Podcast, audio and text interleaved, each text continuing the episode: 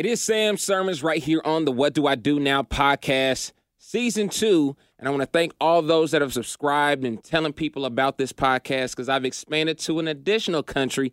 Shout out to my listeners in Albania. In every episode, I want to bring you a great guest that is going to be able to give you information, insight, or inspiration into something that you may have not even considered or even thought of. But the entire premise of me doing this podcast came from the pandemic. And each and every last one of my guests has been affected by the pandemic in some type of way. And I'm now talking with White House vaccination coordinator and member of our nation's COVID response team, Dr. Bechara Choucair.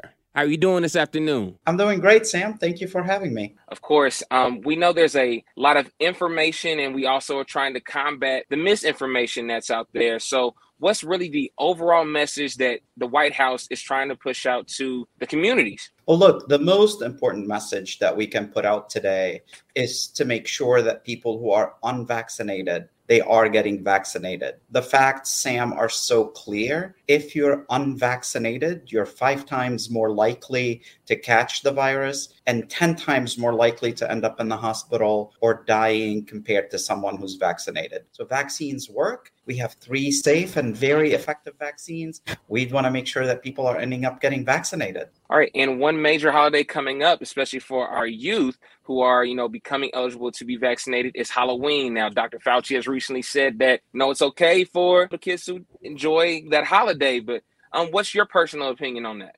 Absolutely. And I think at the same time, it's also important that we take common sense precautions. So, for folks who haven't yet been vaccinated, if you're a youth who's eligible to get vaccinated, let's make sure they do get vaccinated. Everyone 12 to 17 can get vaccinated.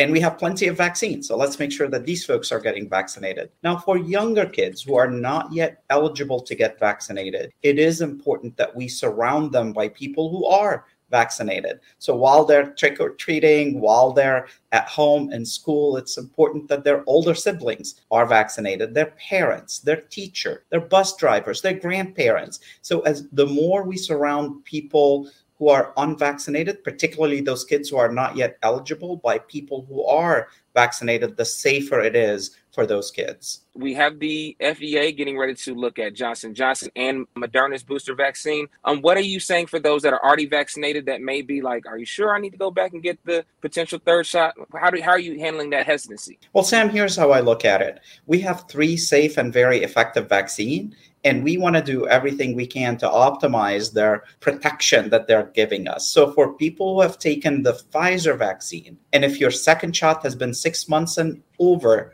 six months. And if you're one of these three categories, you are eligible for a vaccine. So if you're 65 and older, if you're 18 to 64 with underlying medical condition like diabetes, high blood pressure, obesity, or if you're a frontline worker, a healthcare worker, teacher, police officer, or you live at a homeless shelter, those folks are eligible today to get the booster to optimize the protection we're getting from the vaccine.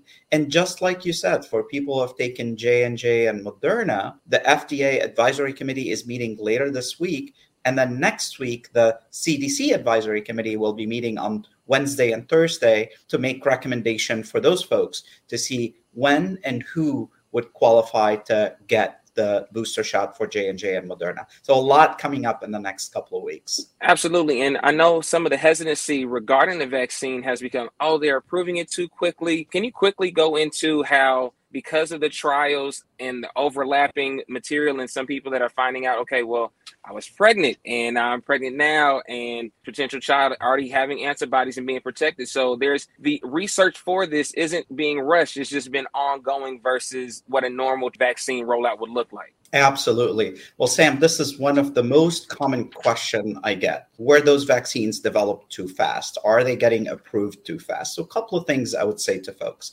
One, the platform that we're using for those vaccines, this messenger RNA platform, has been in the working. Researchers and scientists have been working on it for a couple of decades. So when we had the new virus pop up, we were able to adapt that platform and create that vaccine to prevent us from catching this virus, ending up in the hospital, or dying from COVID. So that's one. On the other hand, we've already administered more than 400 million shots here in the United States alone, billions of shots across the world, and we are continuously tracking all side effects. We're tracking the impact, the real life effectiveness of the vaccines, the safety of those vaccines.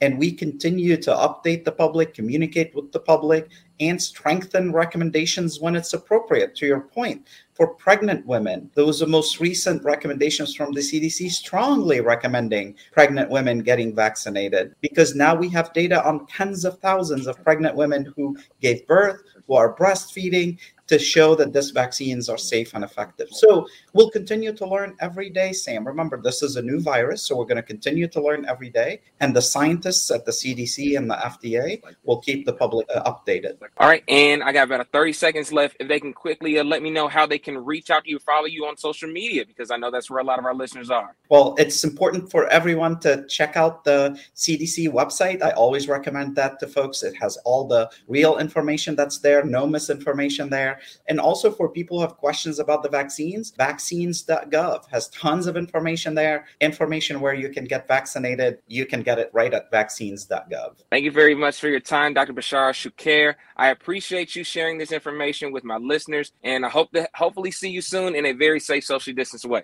Thank you so much, Sam. Invite me again. Would love to join you again. Thank you. You have a great day. All right. Now, I understand that this conversation is going to have people on both sides of the fence and I respect everyone's decision to make their own decision. But I also believe in the science. There's also a reason why people like me, 32 year old black male, doesn't know about polio or the measles or even smallpox. So, what I want to do is just bring you information. What you do with that information is completely up to you. I hope that we all can come on the other side of this healthy, happy, and safer than we were before we went in. It's been Sam Sermons with What Do I Do Now?